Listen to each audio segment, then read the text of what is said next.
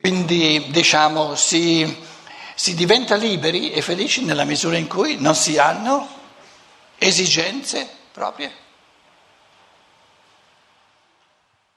Mangiare sanamente non è un'esigenza, è, un dove, è, un'assoluta necessità, una necessità di natura, non è un'esigenza, è una cosa che ci deve essere, non è un'esigenza. Ma pensiamo a tutte le esigenze dell'anima. Uno adesso diciamo, ha un'ora o un paio di giorni di, di, di, di eh, di down, di, di mm, tristezza, eccetera, allora tutto il mondo deve adeguarsi a questa tristezza. Se io non avessi fossi talmente concentrato sul mondo esterno, sui bisogni, su, su quello che, che, le persone hanno bisogno per, per camminare sempre di più, non avrei esigenze mie. Quindi ogni tipo di esigenza è un frammento di non libertà, quindi un frammento di infelicità. Tant'è vero che un, eh, diciamo, un, eh, un esempio di libertà e di felicità è questo, questo Diogene che eh, non aveva più bisogno di nulla, aveva soltanto una ciotola alla fine, ne abbiamo parlato diverse volte, e poi si è accorto che non c'è bisogno neanche della ciotola, con la mano si può, si può prendere l'acqua, si può bere, buttato via anche la ciotola, non aveva più bisogno di nulla.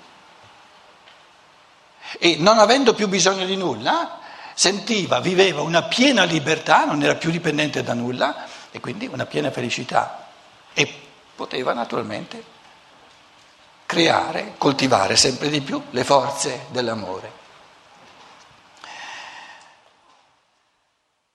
Allora, adesso entriamo nel merito di, di quello che l'altro, allora, l'amore in, con libertà, liberamente e con gioia, nella felicità e nella libertà, l'amore, è tutto, tu, essere tutto per l'altro, essere tutto per l'altro.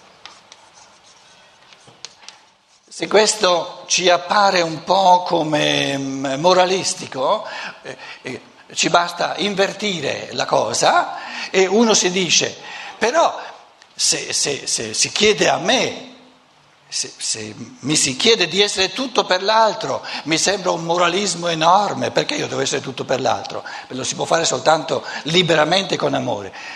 Capovolgiamo questa affermazione. Quando l'altro cerca, fa, fa, in modo di essere tutto per me, allora mi rendo conto che sono d'accordo, sono subito d'accordo.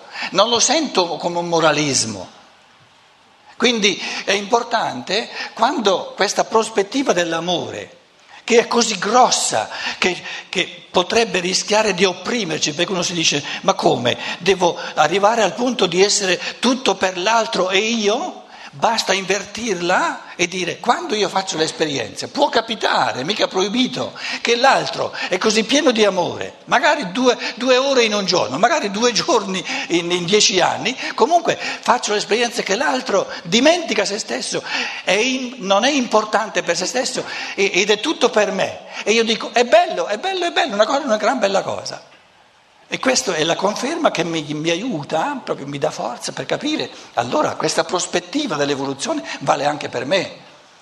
E se l'altro mi dimostra in quest'ora privilegiata, dove lui è tutto per me, questa attenzione del cuore, dove non ha esigenze sue, ma è tutto lì ad ascoltare, tutto interessato a me.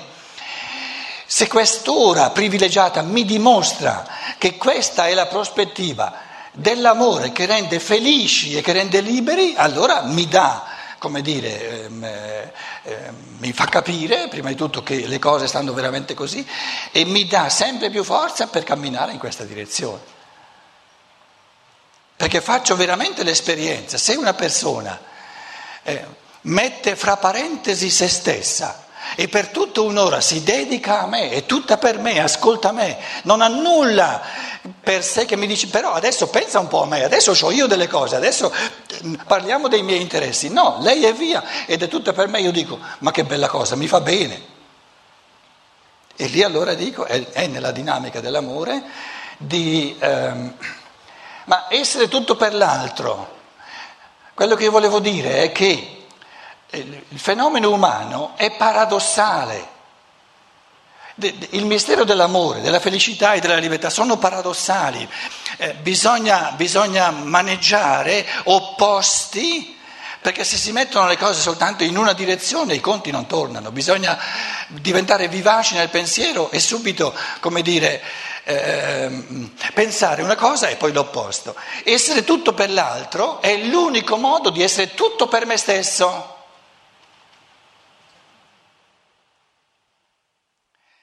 Quando uno chiede, se uno chiede, adesso questo pensiero è di nuovo un po' difficile perché è paradossale, sembra un, una contraddizione, quando uno chiede cosa posso fare per diventare sempre più libero? Mi interessa a me, mm, tu mi predichi di essere tutto per l'altro, ma non mi interessa essere tutto per l'altro, io per adesso interessa a me stesso, dimmi un pochino come faccio a essere tutto per me, a diventare sempre più felice, sempre più libero e sempre, basta qui amore, lasciamolo da parte, a me mi interessa la felicità e la libertà.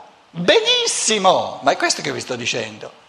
Vuoi essere sempre di più per te, vuoi fare in modo di vivere sempre di più nella pienezza della felicità e della libertà, l'unico modo, paradossalmente, è di essere tutto per l'altro. Soltanto quando sei tutto per l'altro, per il miracolo, per il paradosso dell'amore, in quel momento sei al massimo tutto per te. Perché?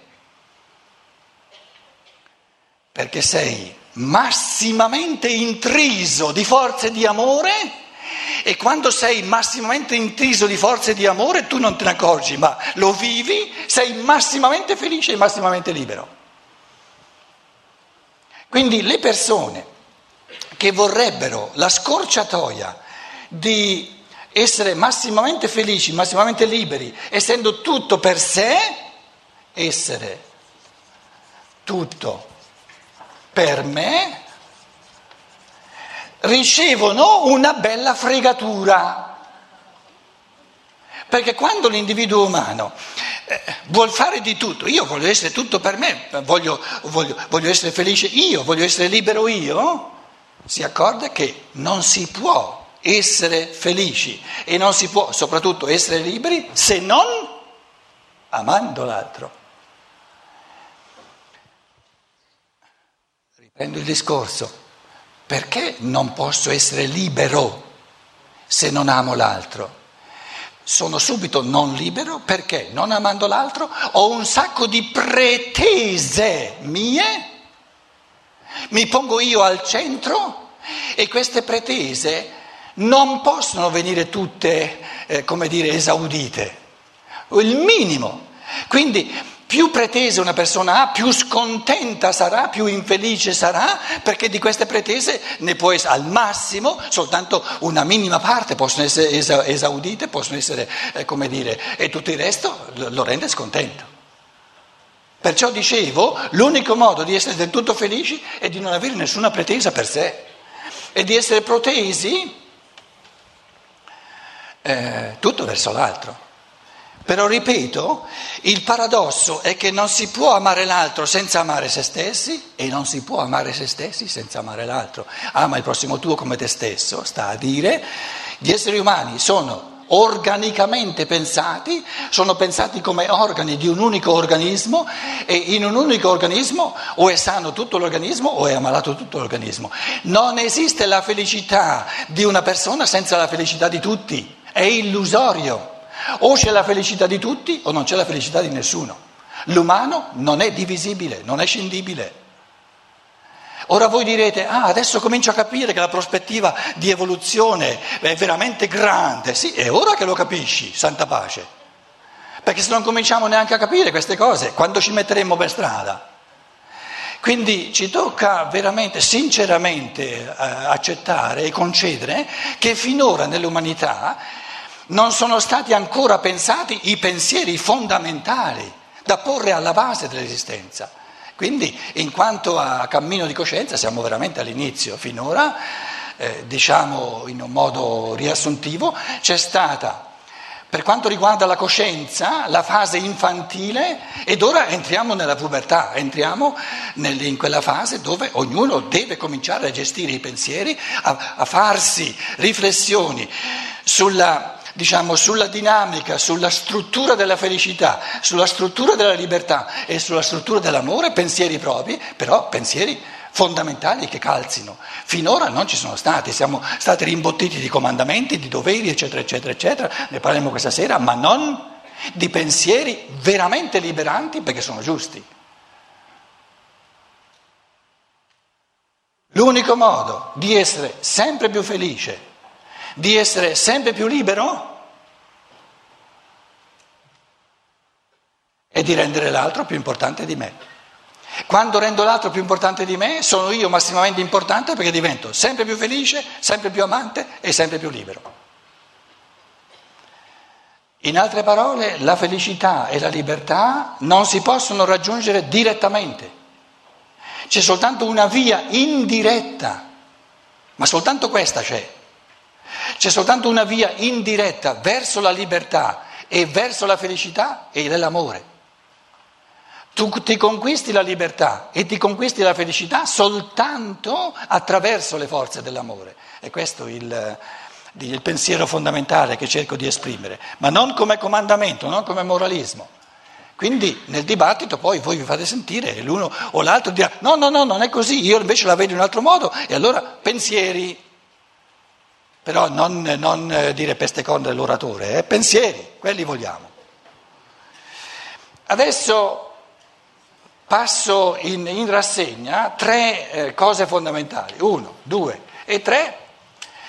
Ciò che l'altro può volere. Mi trovo in un rapporto con l'altro, ognuno pensa al rapporto, io non esisto, non ho nessuna esigenza, mi va bene tutto, godo assolutamente, se, mi sento felice nel fare ciò che ti fa felice, nel, nel, fare ciò che vuoi tu, fare ciò che vuoi tu. Mi rende molto più felice di fare ciò che voglio io, perché io non voglio proprio nulla voglio fare soltanto ciò che piace a te.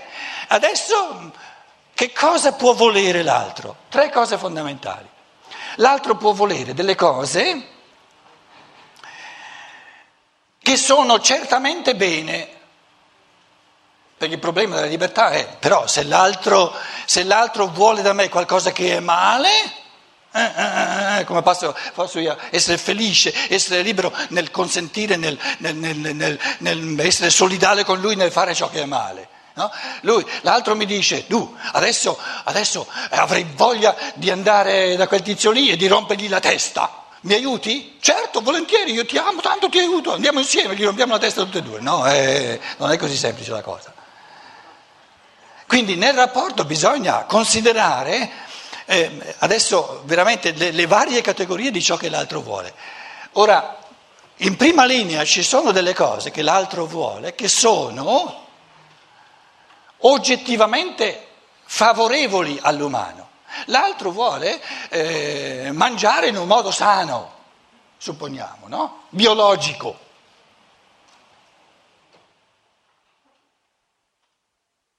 Che ragioni avrei io di oppormi con la mia libertà a questo tipo? No, lo faccio volentieri con te, no, perché è una cosa buona, è una cosa che comunque fa bene.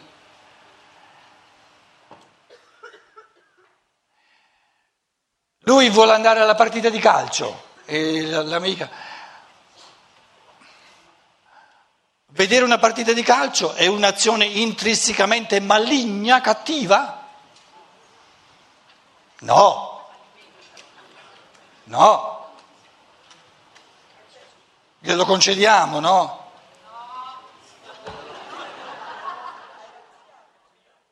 Finché è una voce femminile che dice no va tutto bene, via. Eh.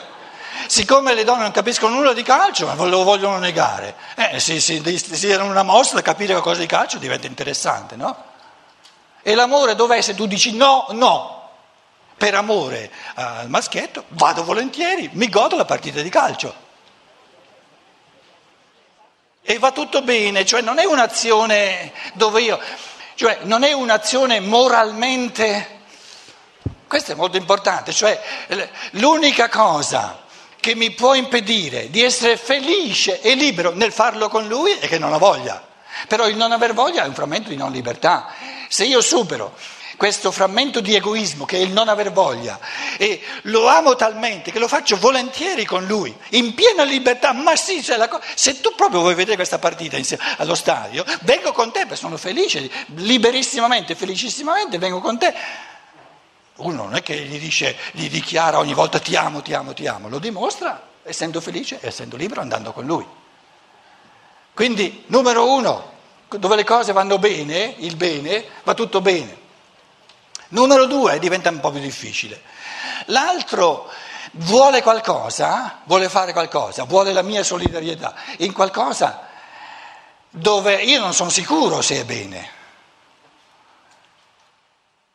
Vuole qualcosa che forse sarà bene, ma può darsi che sia male.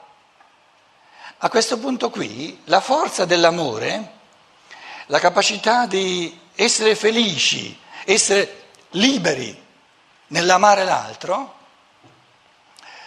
non si può essere felici e essere liberi senza godere nell'amore tutte le sperimentazioni di cui ogni essere umano ha bisogno per, per capire sempre meglio ciò che mi fa bene e ciò che mi fa male.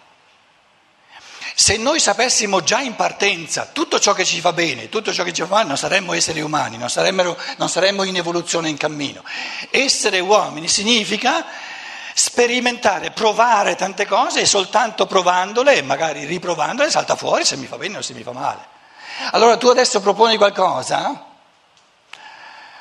Ah, ma questo tipo di droga, dai, non è una droga pesante, no? Non sei sicuro che fa male? Proviamo, dai, io vorrei provare. L'amore cosa dice?